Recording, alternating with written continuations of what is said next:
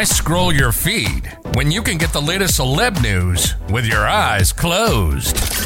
Here's fresh intelligence first to start your day. Ex cop Derek Chauvin will be leaving his Minnesota state prison cell and getting transferred to a high security prison, Radar has learned. The convicted killer, who was found guilty of murdering George Floyd by placing his knee on Floyd's neck for a disturbing 9 minutes and 29 seconds, will no longer be under lockdown for 23 hours. Chauvin is set to be housed at the same prison that previously housed rapper Kodak Black.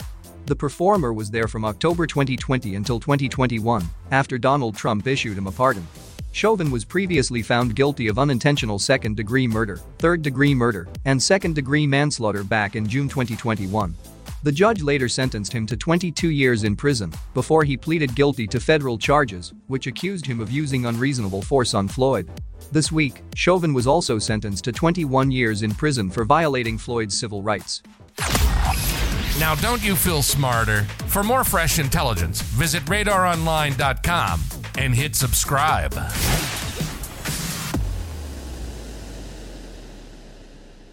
You know how to book flights and hotels. All you're missing is a tool to plan the travel experiences you'll have once you arrive. That's why you need Viator. Book guided tours, excursions, and more in one place. There are over 300,000 travel experiences to choose from, so you can find something for everyone. And Viator offers free cancellation and 24 7 customer support for worry free travel. Download the Viator app now and use code Viator10 for 10% off your first booking in the app. Find travel experiences for you. Do more with Viator.